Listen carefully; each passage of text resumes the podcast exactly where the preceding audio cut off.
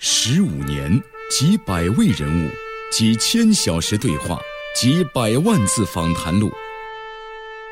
这是一个意志的战场，一次精神的长征，一场谈话的马拉松，一项几乎不可能完成的任务。中国最具人文价值电台访谈，小凤直播室，一九九九至二零一四。十五周年经典展播，欢迎收听。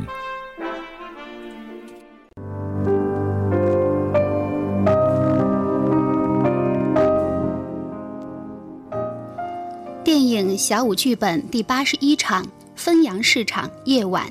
这里依然是灯红酒绿、车来人往，热闹异常。一个满族的男人声音半叫半唱着《霸王别姬》。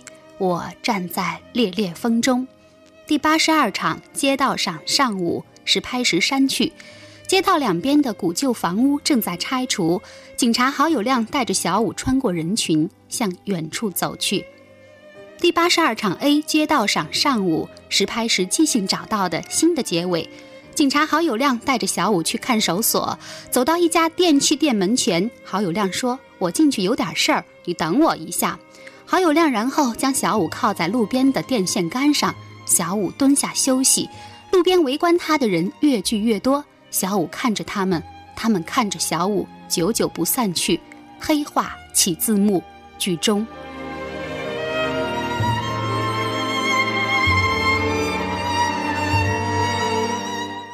大家好，这里是小凤直播室，我是小凤。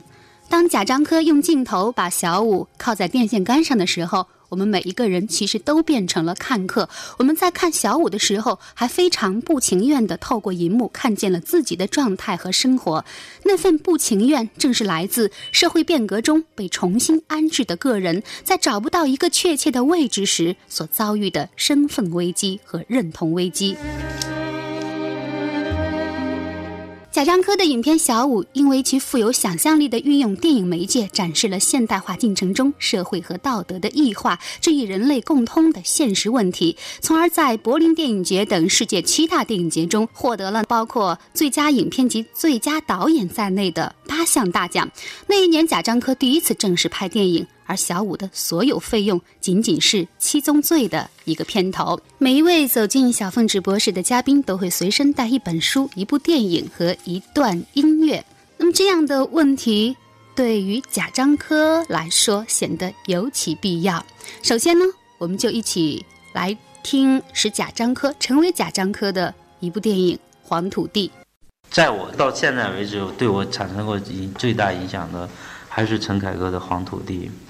对，因为他这个电影，他让我改变了我自己的生活方向。在我看到这个电影以前，我是自己写一点小说，然后主要是学学画画，也没有说我是要做一个艺术家，我就是找一想找一口饭吃嘛。因为我学习成绩很差，上中学时候，基本上就属于那种老师完全放弃的，就是说，你来也行，不来也行，你听也行，不听也行，你看小说也行。趴着睡觉也行，只要你不捣乱就行。很让老师头疼。呃，对对对，就是老师这种对你的一种放弃态度，也让你自己越来越放弃自己。然后就那就家里头就非常的着急啊，说这这怎么办？这小孩儿这你们有个就业的很很实际就业的问题。我父亲又是中学教语文嘛，他总是希望孩子能从事文化方面的工作。就不是去做很简简单的这种工作，去当售货员或者是卖水果。对对，我自己是特别想在想去社会上混，因为我差差不多很好的朋友都在社会上，然后我自己觉得在学校里就很孤单嘛，真的很孤单。就人家都准备考大学，我自己觉得考上也行，不考也行，无所谓。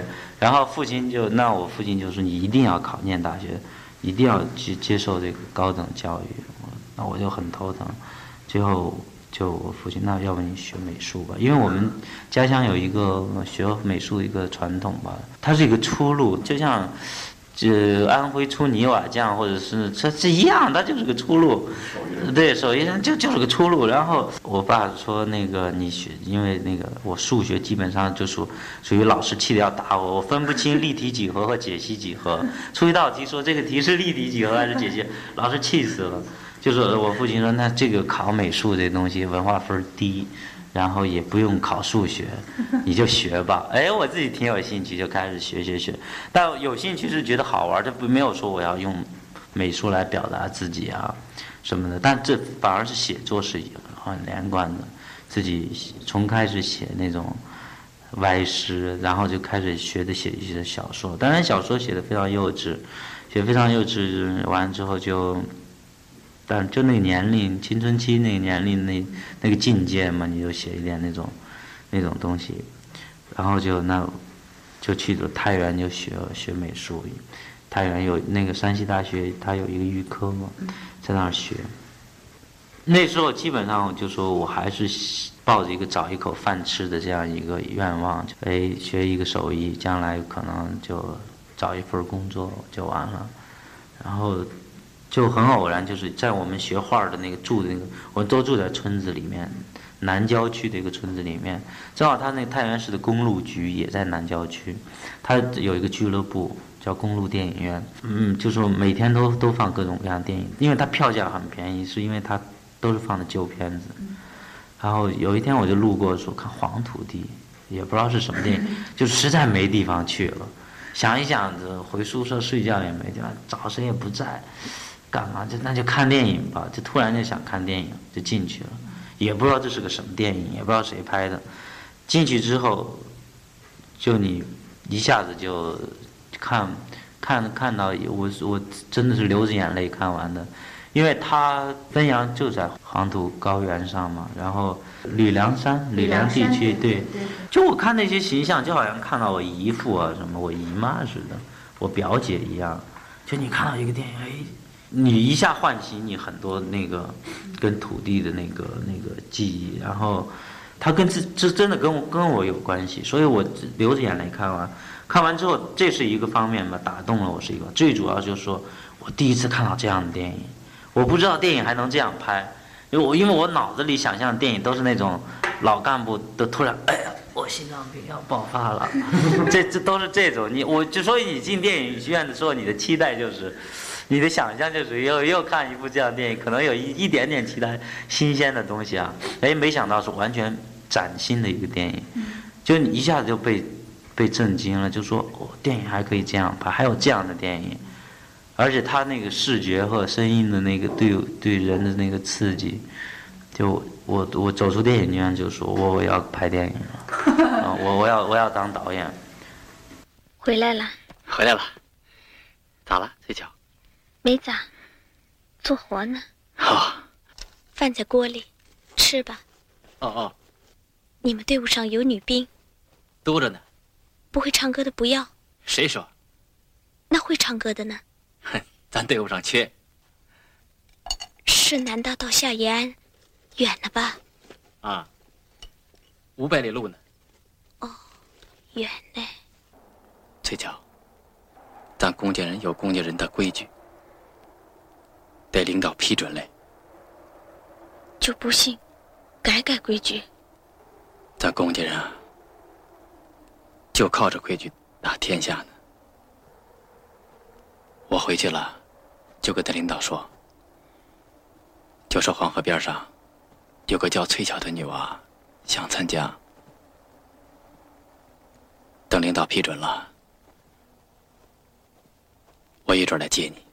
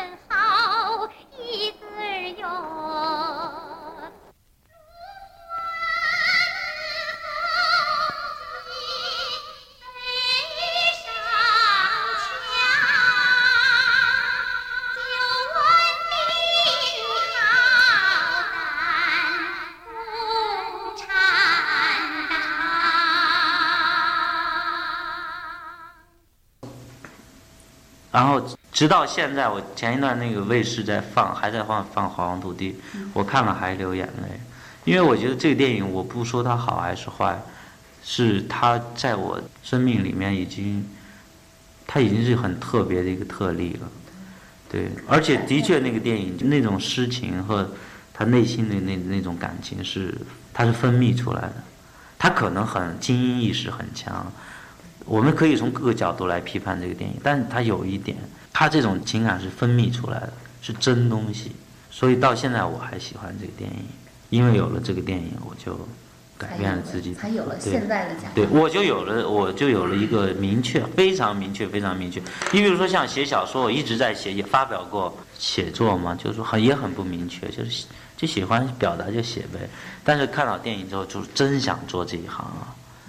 其实我觉得，可能好电影的这个价价值之一，可能也是它会给你更大的一空间，实际上给你更自自由那种，它点化了一下似的那种感觉。就这个片子，它实际上说改变了你的人生方向，也就是说，这部电影你在看的过程当中，做电影的贾樟柯就诞生了。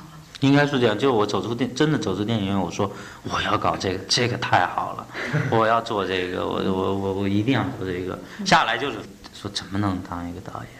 怎么才能拍电影？那太遥远了。那个电影，电影在九那时候是九九一年，那个时候对一个县城里的孩子来说，那个基本上是已疯了。人家觉得我，就我爸就说我有就病得了病一样，这不可能的，不是有毛病吗？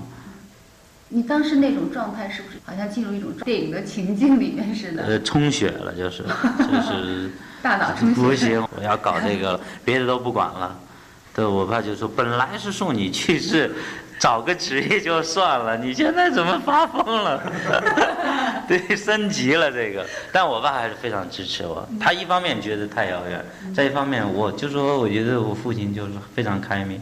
你看你自己就碰吧，试吧，反正能碰上碰，碰这失败就算了，反正你。”你还得回来做做该你做的事情，就从那一刻就一直到现在。九二年开始。九一年想，然后九三年考到电影学院，从此我觉得我其实，在电影上是很很一帆风顺的一个，没有什么挫折的一个一个过程，所以在这一点上还是很幸运的。你如果真是特别想做一件事情，你就卯着劲儿要去做的话，没准就能做成了。反正我做事就是有点不太好吧，就是不计后果。就其实九三年时候我已经二十三岁了，二十三岁你知道在县城里意味着什么吗？结婚生孩子。小孩已经会走路了。对，所以你就是那个过程里面，就说很多人会劝你，就是不要想这事。所以到我后来就后来写文章，我就非常的反感那对电影那种神话，因为他把很多人给天才给吓回去了。我觉得很多人很有天才，很有天分的，但。这个行业里面的人把它描述描述，把它神话神话，最后就其实就很多人被他吓跑了，觉得哇电影离我太远了。其实他就是个职业嘛，有什么大不了的东西？幸亏当初贾樟柯是不计后果的，喜欢电影不计后果的发了一回疯。对对对，你说的。才有了现在的这个贾樟柯。那么就是陈凯歌的，他就后来拍的一些电影，那就绝对不敢，绝对不敢恭维了，就那他太次了。《霸王别姬》呢？《霸王别姬》我也不喜欢，也不喜欢。对，我觉得是。他完全就给个理由先吧。对他就是一个情节剧吧，就是说他的美学上的追求完全没有了，然后就是很简单的一个一个故事的一个。复述，我我是我不喜欢他，就是从《霸王别姬》开始。后来的《风月》，风月我就没看，刺秦王没看，都没兴趣看，就不想再看。对，不想再看这个导演的电影。就一个曾经拍出过《黄土地》那样的电影的这个导演，他后来会让你这个这么的失望？你觉得这其中的原因可能是什么？电影这个工业的环境，它改变人非常大，有时候你会上他的当。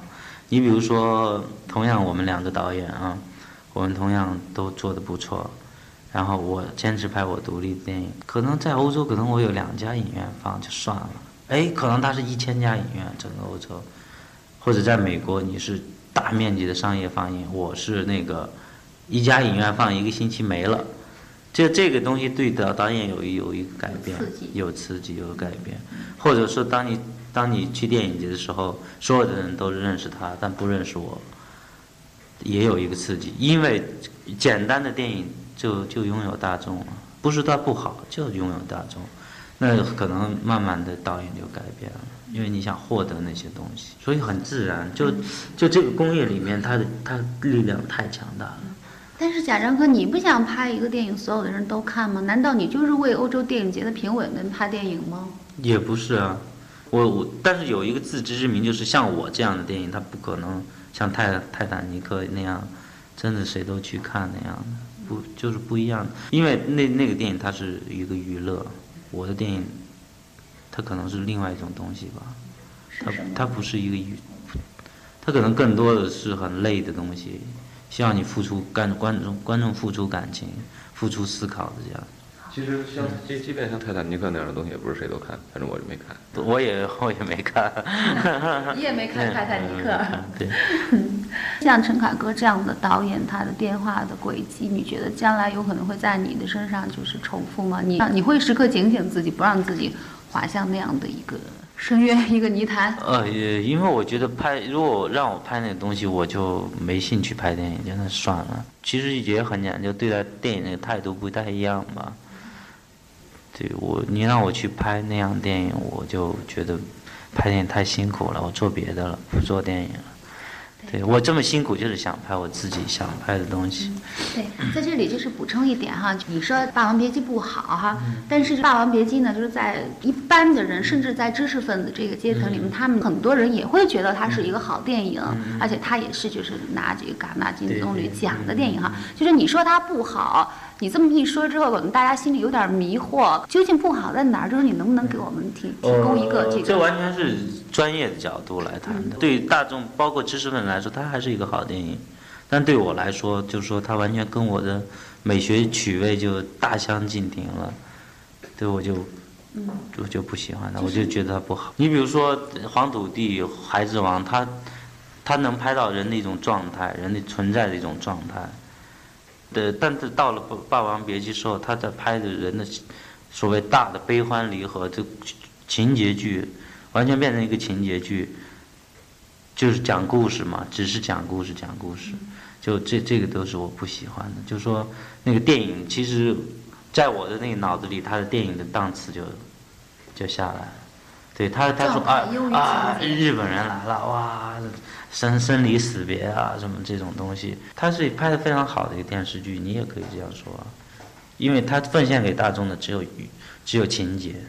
它本来可以含在这个电影里边的有好多那种就是比比较精神上的或者比如说情感上的那样的东西，已经变成形式了，就变成变成简单的生离死别这些东西。但是呢，它也含着对整个中国社会变迁的那种思索呀，它好像也是一个时代的缩影一样的。那很多作品也有也含着这个东西啊，不不不能说因为它有了这样一个东西，它的电影就高级，就就是好电影啊。那就有一个人说，哎，我要就要写一个时时代的变迁，那可能他会写的很糟啊。你比如像举举文学例子就非常简单了，你比如说有的人，比如说写他的小说，他可能语言是非常独特的，他可能写的絮絮叨叨、坑坑巴巴的，但他讲述那个状态，他的语言的感觉，他描绘那个气氛就全有了，这个是非常重要的，就文学中非常重要的一份子。那电影也一样，他的电影语言。可能是非常有自自己那种讲述讲述状态的，但是有口音的，有有有结巴的，呃，不标准的，但是那个气氛就全部有了。但是《霸王别姬》就属于中央电视新闻联播那种，非常标准、非常光滑、非常流利。他也讲时代的变化，是用这种是用这种腔调讲的。那这个腔调我就不喜欢。而且有有可能有的导演拍着拍着片子，从表现自己开始揣摩别人，主要是他可能就揣摩别人的怎么感觉啊，等等观众的心理啊，等等，他可能对假想的观众就可能就会越来越多。当年家里都觉得你发疯了啊，那现在有了小五，有了站台，呃，回家之后是不是爸爸妈妈特别高兴呢？嗯，挺高兴的。他们看你的电影了？呃，看爸爸怎么评价小五啊？非常为我担心，他说你拍我。小心点吧。他们都非常有忧虑，但时代不一样了。他们是拿文革的经验或者拿更不愉快的经验来来看这些东西。在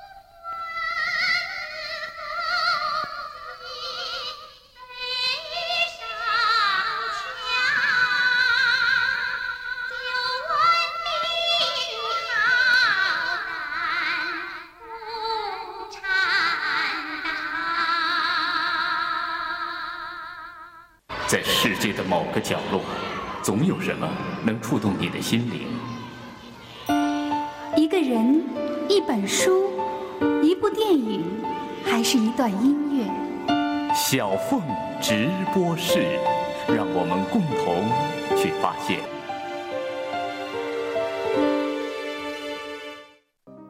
您现在正在收听的是小凤直播室，今晚的嘉宾是著名的独立电影人贾樟柯。他为我们带来的一部电影，一部改变了他人生方向的电影《黄土地》，正是这样的一部影片，使本来一个有可能成为售货员的贾樟柯，或者是水果贩子的贾樟柯，变成了电影导演贾樟柯。陈凯歌大概也没有想到，也许在那一刻，《黄土地》只为成就一个贾樟柯，或者说拯救一个贾樟柯而存在。黄土地，陈凯歌一九八四年的作品。贾樟柯说，那是从身体里分泌出来的忧患、感情和诗意，多么的令人难忘。同样，这种真心的东西也越来越少。那么今天晚上，贾樟柯为我们带来的是怎样的一本书呢？对，也是跟我自己这种成长有关系。我就就《聊斋志异》。就小的时候吧，大概上小学三四年级的时候，我自己其实很很怯懦一个人，非常怯懦，胆小，胆小，当然也也干坏事儿，但是是骨子里是很怯懦一个人。然后干过什么坏事儿啊？呃，那多了。后来我父亲就给我一套那个白话的翻译好的那个白话的《聊斋志异》，我看完之后我就勇敢了，我觉得。为什么？我也不知道，会让你勇敢了。你是不是觉得原来不敢走黑道，现在觉得呃不仅是对，这这是最浅一个狐狸最最浅层的，我就不怕了。我以前非常头痛那个早上去去学校，我们小学特别残酷，我觉得大冬天啊，早上六点钟要去学校跑步，就绕着城跑一圈，跑完步背完书回去吃了早饭再来上。以前特别发愁起床就，不是说起不来。是是害怕黑漆漆的路灯都没有，但看完这个我就赶走了，根本不不吝，根本不知道，反正根本不怕。你是特内心特想撞上鬼什么之类的？也没有撞上鬼，其实你看到一个鬼怪世界以后，你觉得它也有一个秩序。然后那个呃，特别是我觉得就那种勇敢的东西，并不单是说敢不敢走黑道。还有其他的东西，我不知道是从哪儿来的。《聊斋志异》像那样的一个书，它会让你变得勇敢。嗯，那么是它里面的那种故事对你的那种。我想想，我没想过为什么它会让我勇敢。它，我觉得这种鬼怪世界，它是人们恐惧的一个底线。说你比如说从小呃爸爸妈妈吓唬你，也是拿这些东西吓唬。他的确从人的天性来说，这这个世界也是一个底线。但你看到了那个世界里面。其实有他秩序，或者说爱情故事这种乱七八糟东西，你你突破这个底线，就说你我已经知道这个底线是什么，所以其他的我不怕。自己肚子还怀着一个小秘密，就在走夜路的时候。也没有，就这么说吧，就以前可能你害怕什么很多东西，就说看完这本书，就是遇到一个拦路抢劫的我都不怕了。就到了就就是我觉得挺好的这个，不知道你那个力量从哪儿来的。嗯，明白。对，因为。连鬼怪我都不怕了，我怕还还怕人吗？其实其实有时候人可能害怕的。就是说他，因为他人物里面就是都是很多柔弱的人，其实书生啊什么这种，所以他面对的他他那个经验里面就是面对了人生里面最恐惧的东西，画皮啊什么这种东西，就说你不停的有这种经验，不停的有经验，当你。就是说，你有一个思想准备，就是真的突然有一个恐惧事情在你面前展现的时候，你会好像经历过，好像有经验，还不如书上那还可怕。对，好好像不吃惊。所以我前一阵子就是我拍站台看景的时候，九九年的冬天的时候，我在太原给抢劫，真的对我我我觉得那个整个过程啊，整个过程我觉得都非常滑稽，就就完全不恐惧，我就跟那儿耗着看那个，我觉得特别好玩。他抢劫的时候就就跟着他就跟着我，你一个人，我一个人，我从那个几个人，他几个人，他也一个人，然后天还没全黑，我就感觉有一个人一直在跟着我，我就走走走，哎，一会儿那小子说话说，老大，他叫我老大，他说老大你是干什么的？我说我是学生，他说你从哪儿来？我说我从北京来，说你去哪儿啊？我说回家，然后拿出个小的，老大呃小刀，然后说老大给我点钱，整个他都是用一种呃这个非常把自己降得很低的，不是客气倍儿客气，降得非常低的这种，这把自己降得很低啊，老大，但同时他也有暴力东西 混合在一起。然后说你给你钱，你要多少钱？说全掏出来。我说呃我这儿有一百块钱，你拿走吧。他说你就一百块，我说我就一百块，我回家嘛，我带那么多钱干嘛？就非常像朋友聊天，然后他拿了就走。人招着手说回来回来回来，跟跟跟我一块儿弄一片子，就把这段演了。就给他，他就走了。就所以就说，对，他会让你这这心始终这个过程当中，就是你从就没有什么心惊肉跳的感觉，你始终就特平静静。比较比较镇静，有没有一一点点的那种，比如说那个波形，有啊，心跳的波形跟平常不一样吗？肯定那个他他喊你老大时，你肯撑就上去，然后当你真的跟他交谈以后，呃就下来。一开始哎挺好玩儿这个，他他估计他也干不出什么更出格的事情。其实你也多少有一点点担心，如果他要是那种亡命徒的话，那就是很可怕的事情了。后来就说，后来我们小孩儿在一起玩儿嘛，因为就比如说中学时候，就说打架什么这种事情也有嘛。那时候我们经常爱说的一句话，一句话就是说别惹事儿，也别怕事儿。对，那《聊斋记忆》这本书，他就给我告诉我，他让我不怕事儿，就是说，当然你那个事情发生，你肯定是不愿意的，或者说那一刹那你肯定是很紧张的，但是有一个心理非常好的心理准备，告诉自己你不用怕。对，其实你可能怕，但是你它会让你变得条理，变得能冷静，变得变得勇敢了。我觉得刚才贾樟柯给我们讲的这个被打劫特别有意思。其实，在这个过程当中，你对他的那种态度，就是你跟他之间是那种交流，在呃，我觉得我对他的那个态度是让他就是有点迷惑了，他有点害怕了。我觉得到最后，真碰上老大了。然后他也是尽量保持镇静，就大家都尽量保持镇静。嗯，那你是不是一一刹那会想到这个人他是一个小像小五一样的那么一个人？比如说，可能他的生活怎么怎么样的？那一刹那肯定没这么想，但我就我真铤而走险的人，他背后都有故事，我相信这一点。你比如说，我这次拍纪录片，我采访了很多三陪小姐，我觉得每个人背后他都有很多不容易的东西，就是说人们很多观念里面可能就觉得他们是因为好好逸恶劳啊，就是说很多在生活里没有能力的人，他不得不这样去做。大部分都是家庭里面有突然巨大的变故，你比如最典型就是，比如丈夫残废了，就我们中国很多女人她自己生存能力很差的嘛，不独立嘛，原来是女工，工厂倒闭了，自己根本就不知道怎么能挣钱回来，但丈夫挣残废了，孩子学费都要交交非常昂贵的什么赞助赞助费，好几万。一个工人家庭，他怎么来出一大堆问题？婆婆、公公婆婆生病什么乱七八糟一大堆，那她最后那就就做这个了，她得活着，或者丈夫被坐坐牢了。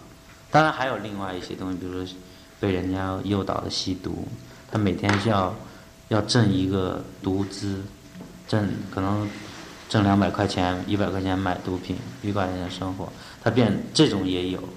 但大部分都是生活里面都突然就说有巨大变故这样一些东西，并不是我们想象的，就是所以就是说物质的。对物质的诱惑，所以就我觉得面对这这这些人说，真的不能用非常简单的那个概念，或者说非常简单的一个经验来来套他们，对。但总体来说，当然这不是很好的事情，不是很好的职业。当然也不排除有另外的东西，你像像抢劫这种东西也有。前一阵子我有一个朋友拍了一个纪录片嘛，他也是拍这种就是流浪小孩儿，他就真的没无家可归，无家可归也没就受过教育，他的变成他一个生活方法就是东敲诈一点钱，西敲诈一点钱。所以就是，我觉得个人都是非常无辜的，有问题的是社会，是那个结构。就像我刚才说的一样的，你比如说小时候那些孩子，他偷东西啊，他真的不是说坏，有时候就好奇，或者说，我给你举，我有个朋友，他去偷东西，偷偷钱啊，小孩就想吃牛肉，就那个那时候刚开始有街上有摆允许摆摊儿。我们那儿出产一种牛肉，在那个小小车上推着，他就馋嘛。他的唯一的问题就是馋，当然也是欲望了，因为馋，因为小孩儿他他这，然后他他就偷偷偷一两次两三次被人家抓了，然后就送到少管所去了。他不得不做这个职业。我觉得你好像就是有的时候你回避对个人做道德评判，是不是？你觉得？更多的，比如说是社会的原因啊，就是你同样是在这个社会里的人，那你为什么不不会？我觉得这这个东西就是说有有两个，就是说从个人的角度来谈的话，比如说我是一个小偷的话，那我自己无法逃脱这个自己的道德这个纠缠。但如果从我自己看别人的角度来说，我不愿意简单的用一个道德的一个方法来评价他，对，因为我觉得我没有资格那样去做。那你这《聊斋志异》，你当时看的还是白话文版的啊，翻译过来的。《聊斋》里面的故事特别多啊，你对哪个故事印象最深刻？画皮吗？不，你让我具体讲一个《聊斋》故事，我都给你讲不出来，都极其都极其相似。就像你刚才说文学似的，也是一个气氛，整个这个环境。对，都因为太久的一个事情，太久，太久了。你后来有没有再去买一个原版的蒲松龄的那个《聊斋志异》？没有。家里书架子上有《聊斋志异》吗？有啊，有。有。呃，就是我爸爸送给我的。就是那本白话文版的，是呃，就是白话文跟呃古文对照的那种，还是纯白话文？啊，对照的，对。对照。前面是那个古文，后面是那个白话文。你就看。我就对我那觉得累，看古文看不懂，就看白话文。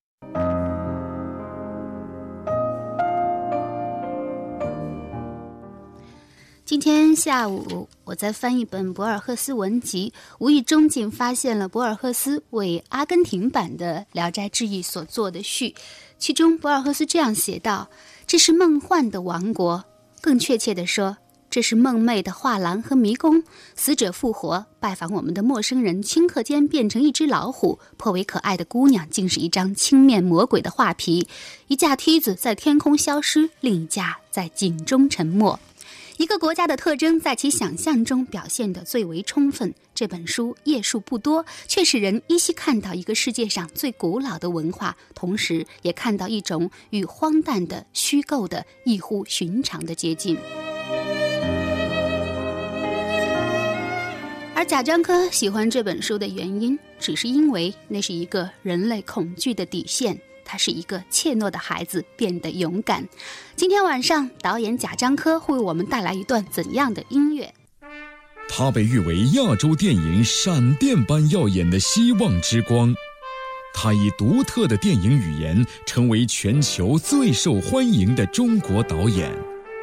从小武到站台，从任逍遥到天注定，从三峡好人到二十四城记。他始终以深沉的现实关怀，坚定地描绘着变迁里的中国。初心不改，方得始终。小凤直播室本期重温电影导演贾樟柯，特邀嘉宾采访沙子乐队刘东红。一段音乐，音乐就我觉得。崔健吧，对我觉得像我这个年纪的小孩儿，崔健对我们都都有很多影响。比如我学画儿那个年代，那个时候九零年代初嘛，然后真正听到摇滚乐是听到崔健的音乐。一无所有。呃，一无所有啊，一块红布啊，嗯，很多吧，就各种各样的歌，就两两个专辑嘛。那个时候，一个是很迷茫、没有出路的时候。再一个，我觉得那个时候的时代那个气氛啊，都都需要有一个声音发出来。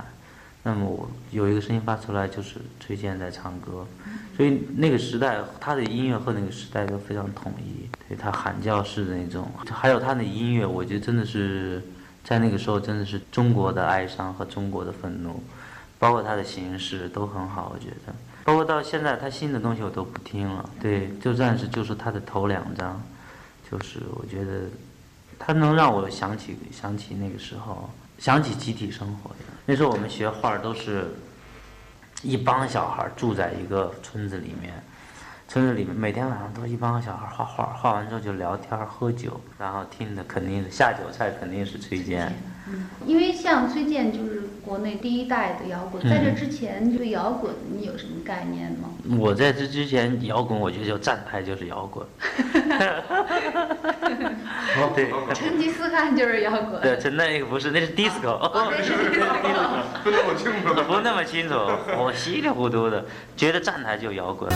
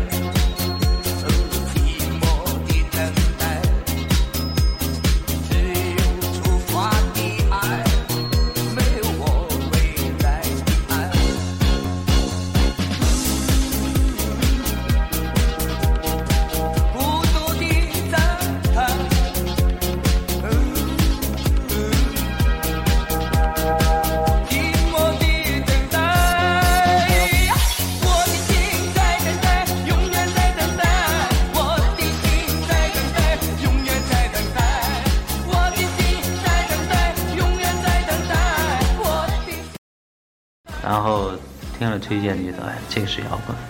但当时也觉得站台还是摇滚，对他有点节奏吧。然后就就就能感受到这个崔健他这个歌里的那种，比如说那种叛逆的东西啊。所有的叛逆东西和他弹的东西都是有感而发的，我觉得这个挺重要的。那么当时听他的歌，比如说在雪地上撒点野啊什么之类的，那时候是不是你们感觉自己那种青春旺盛的经历，通过那些歌就可以有一个渠道宣泄出去？呃，不是旺盛的精力，是压抑在心里头的东西。他不是说我们有精力了发泄不出去，我要听摇滚。我心里头压的事儿，压压压，压的压的东西，哎，我要听摇滚。喘气一样。对，像喘气一样。比如说现在还会再去听崔健的东西吗？嗯，有时候熬夜啊，什么都放啊，但都是听他头两张。就是还是过。他现在出过几张我不知道，反正我就听四张，嗯那的二三张都没听过。熬夜的时候还是会用崔健的音乐。这其实变成一种习惯吧。还有大伙儿聚会的时候，这到现在，比如说家里头朋友一起吃饭什么，很自然的就找那个碟出来就放了。他会干扰大家，比如说他的音乐很急促啊，或者是很有力量、节奏很强的，嗯，他会不会就是干扰到大家的气氛？就是他的存在，你会意识到吗？还是说淡化成一种背景了？也不是，我我觉得我们都跟他的有一种关系吧。有时候这特别好玩儿，就比如说有时候聊天聊聊聊，哎，突然大家不说话了，这时候就就我肚子痛，然后哎听两句，然后就接着聊，对，就像你们谈话的一个间奏乐似的都的。是一样。那么在站台里面，是不是也有很多崔健的音乐？没有，没有为什么，没用？因为我觉得他的音乐是属于精英的，不是属于普通人的，普通那个大众的，他对大众没有多大影响。对，所以我没有用他的，我用的都是什么路灯下小女孩啊，还有张帝，我不知道你听过没有？张帝好像那个连说带唱的对那对对，个，啊有位朋友问张帝，就这种，还有那个小秘密啊，我我做电影喜欢用这种东西。心里埋藏了小秘密，我想要告诉你，那不是一般的情和义，那是我内心总曲。我心里埋藏了小秘密，是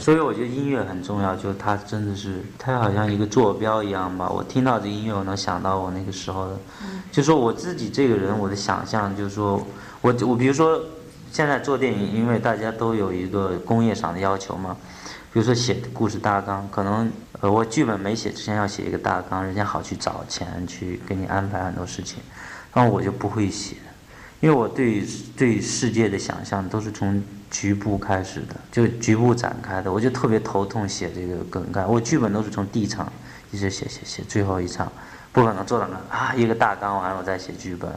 就是我，所以我这个人就是说，音乐对我重要，就是说它是我想象里面一个局部。比如说想那个初中的时候的生活，我肯定马上就是霍元甲，梆梆梆梆梆。对，然后你就很就开始打开那记忆一样，它是一个钥匙吧。昏睡百年。对，比如说我跟那些画画的朋友，可能我们有过一百次谈话聊天儿。你让我现在马上想，我肯定不知道聊过什么，但我可能想想崔健的音乐，就想到谁那天怎么样了，谁怎么进来了。对，嗯，现在你说再听的时候，是不是也会好像回到你就当年在学校里的时候，学会会回到对。学画画的那个时对对，像刚才我脑子里闪过，就想象说，我脑子里闪过就是，有一天，我跟一个朋友，就我们那时候自己租房子，然后去很远的地方拉煤回来，拉煤的路上发生一件事情，第一次看到一个直升飞机飞特别低，从树上飞过去，，好像都能看见那个飞行员。啊，叭叭叭叭过去，过去之后特兴奋，然后就特特别想把这个事儿告诉大家。回去之后，一屋子人一边画一边在听崔健，然后 回去就讲这个，就想起那个直升飞机来了。对，就音乐就这样。好像记忆的一把钥匙，对对对你来说，嗯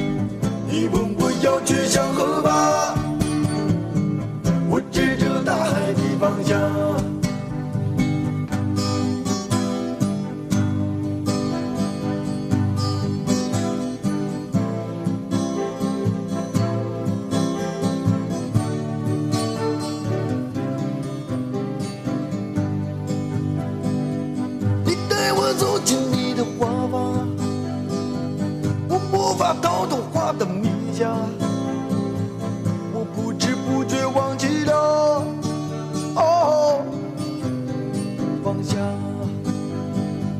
你说我世上最坚强，我说你世上最善良，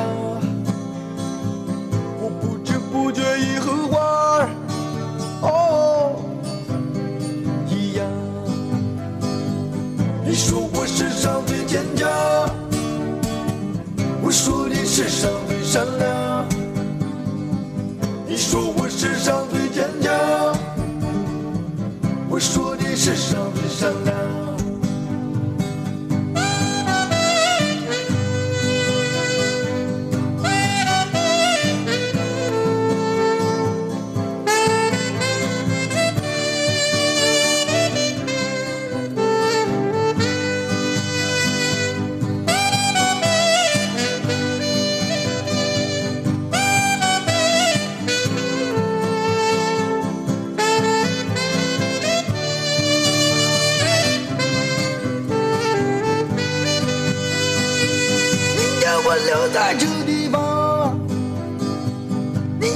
和他们一样。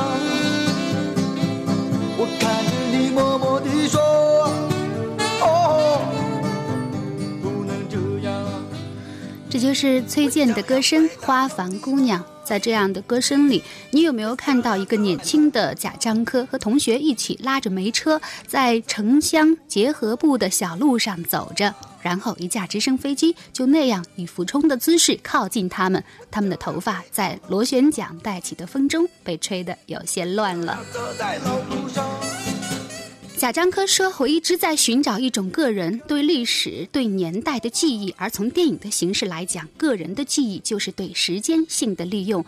我非常喜欢在电影中拍到时间的感觉。我觉得最让人焦灼的期待就是时间的缓慢前进。我记得在十七八岁念书的时候，晚上不睡觉，总期待着第二天的到来，总觉得天亮了。”就有新的改变，天亮了就有什么新的事情会发生。这种情绪一直伴随着我，对我电影中的人物来说也是一样。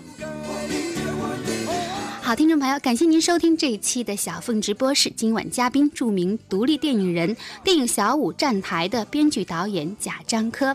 嘉宾采访沙子乐队主唱刘东红。